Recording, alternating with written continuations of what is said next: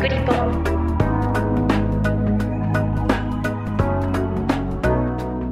この番組はすべての都道府県や海外約50都市に取材拠点があり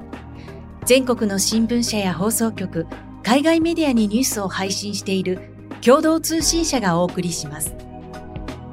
キクリポでは共同通信が発信するウェブコンテンツ47リポーターズを執筆した記者に記事の内容や取材の経緯、裏話などを同僚である記者が聞いていきます。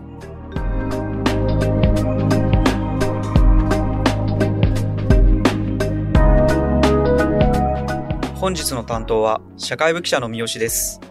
今回は埼玉県本庄市で起きた児童虐待事件についてお届けします。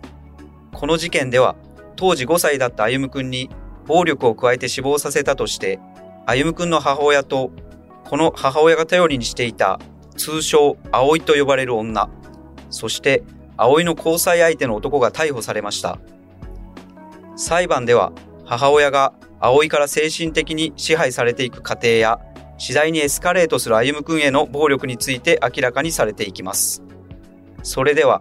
取材した埼玉支局のセリ客高谷記者に話を聞きます。よろしくお願いします。よろしくお願いします。セリ客さん、まず軽く自己紹介お願いします。私は今3年目で、えー、初任地は鳥取支局に配属されました。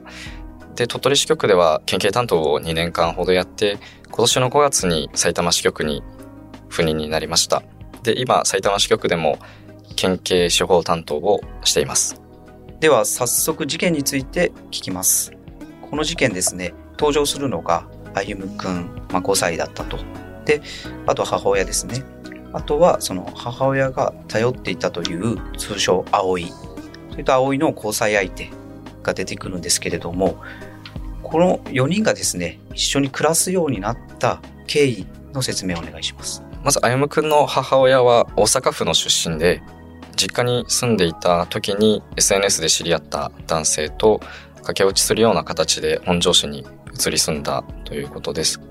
本庄市に移り住んでから、その夫の方から、えー、家庭内暴力を振るわれるようになって、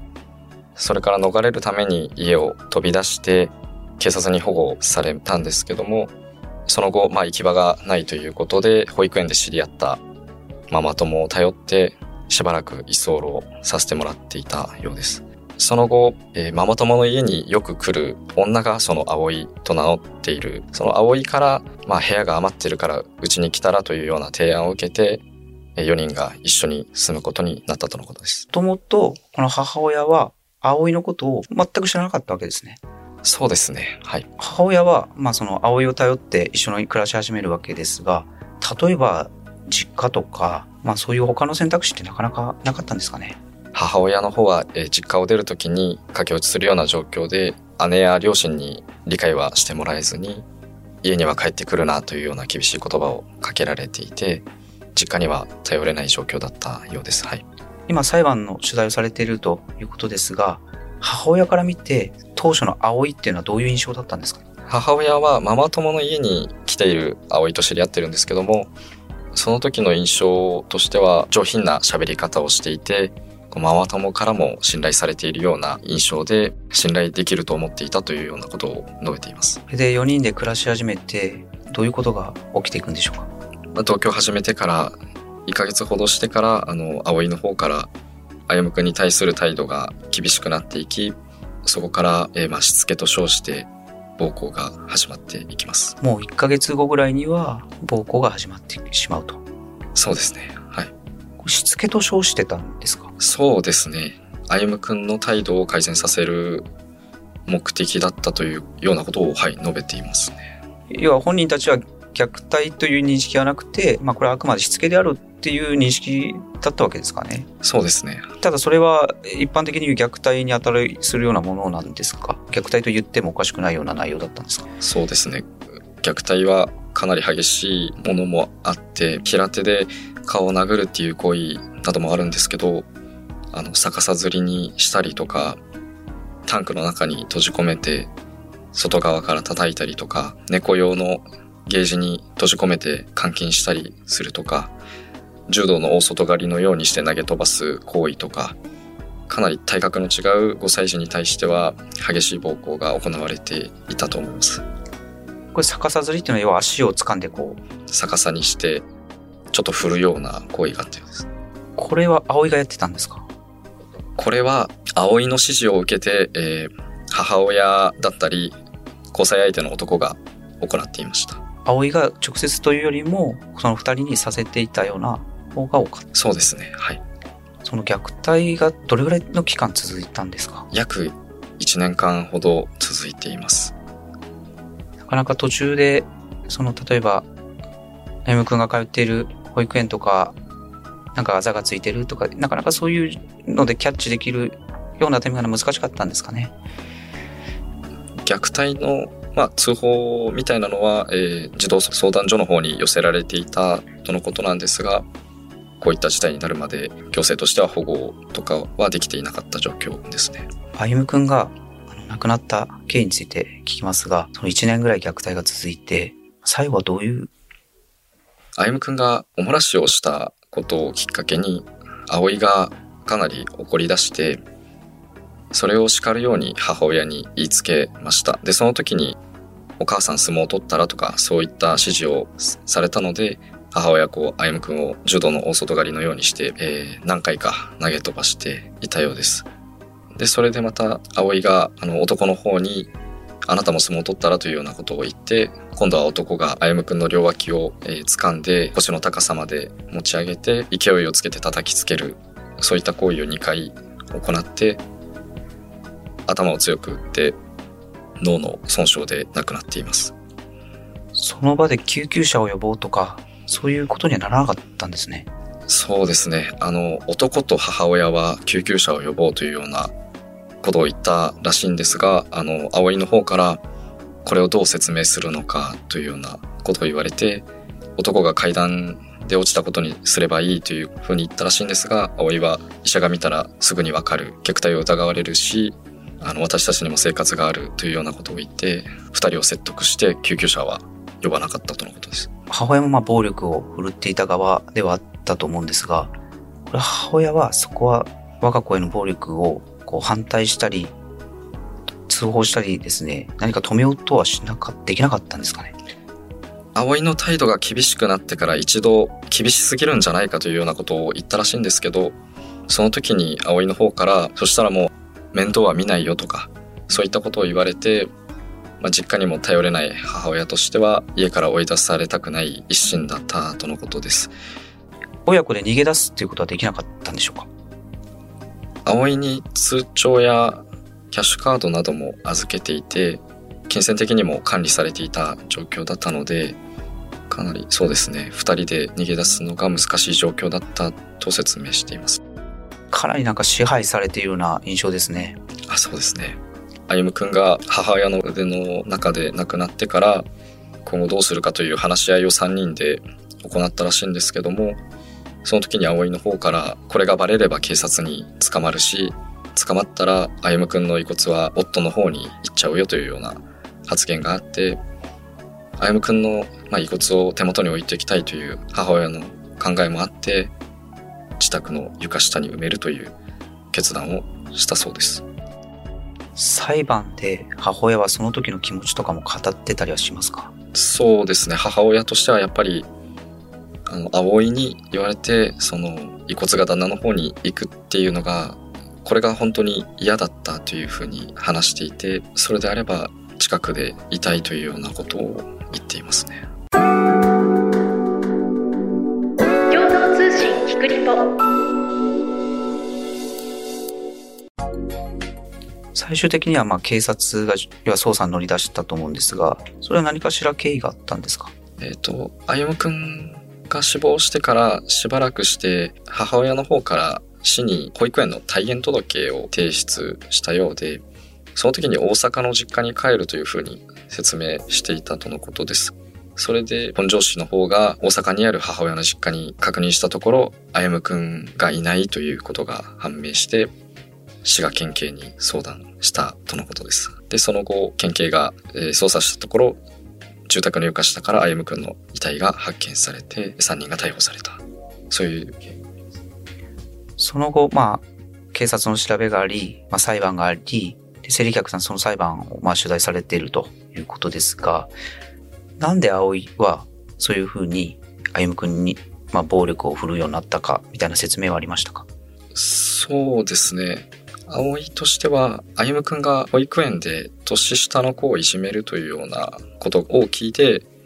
弱い者いじめをしないようにという思いから、こういった、まあ、暴行をしていたということを話しています。まあ、あくまでしつけというような主張をしてるわけですかね。そうですね。はい。あと、まあ、捜査の過程で、まあ、この通称葵の、なんでしょうか、隠された面みたいなのが、まあ、出てきて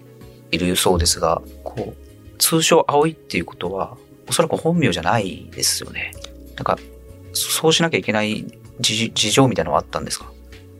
そうしなければいけない事情っていうのはちょっと今回の後半では分からなかったんですけども男と出会った SNS で、えー、中村葵という名前を使っていて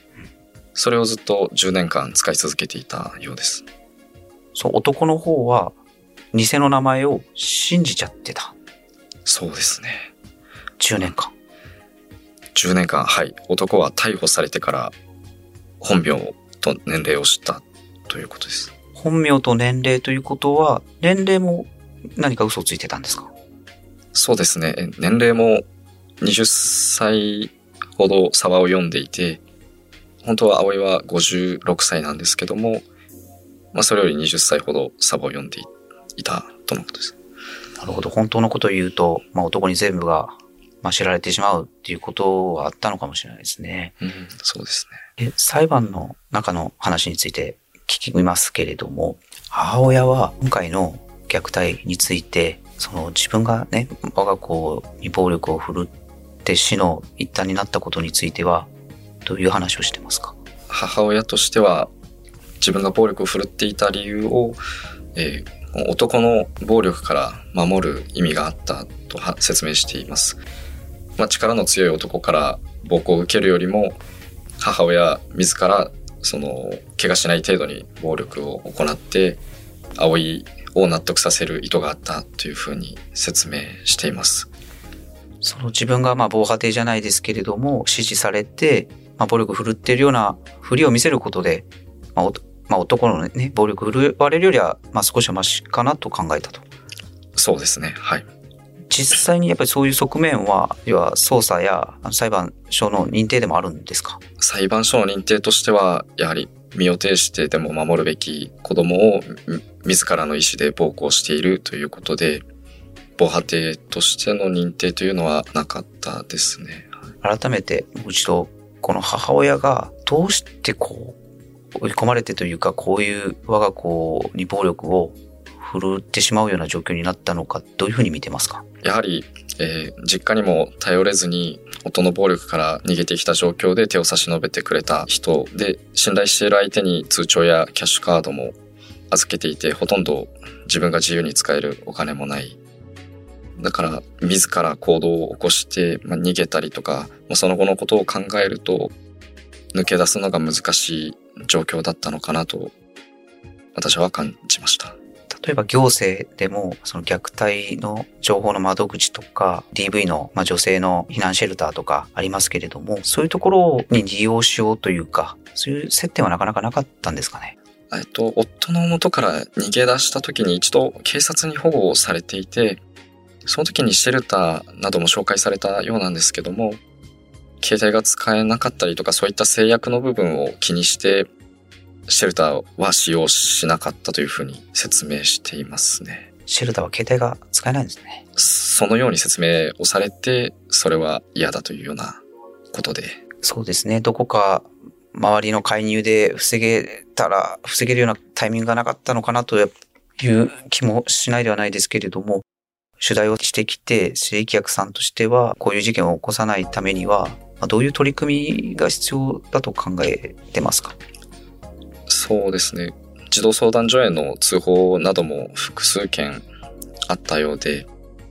通報はあったんですけども、まあ、結果としてこういった事態になるまで行政としては歩夢君を保護できていなかった結果になってしまっているので、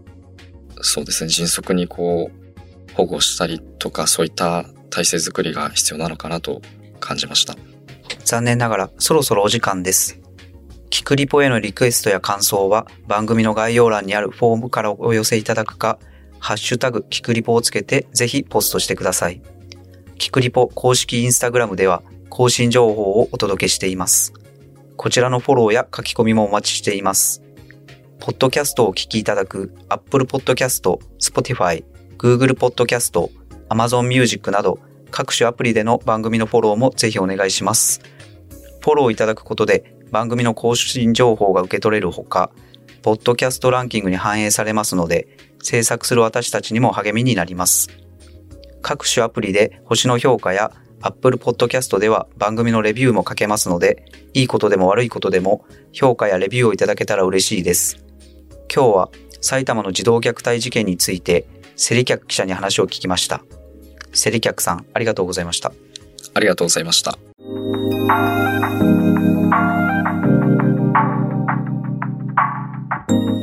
かがだったでしょうか？共同通信キクリポでは、リスナーの皆さんからのご意見ご感想をお待ちしています。番組の概要欄にあるメッセージフォームからお寄せください。ハッシュタグキクリポをつけたつぶやきや、キクリポ公式インスタグラムへのメッセージも大歓迎です。番組やインスタグラムのフォローもぜひお願いします。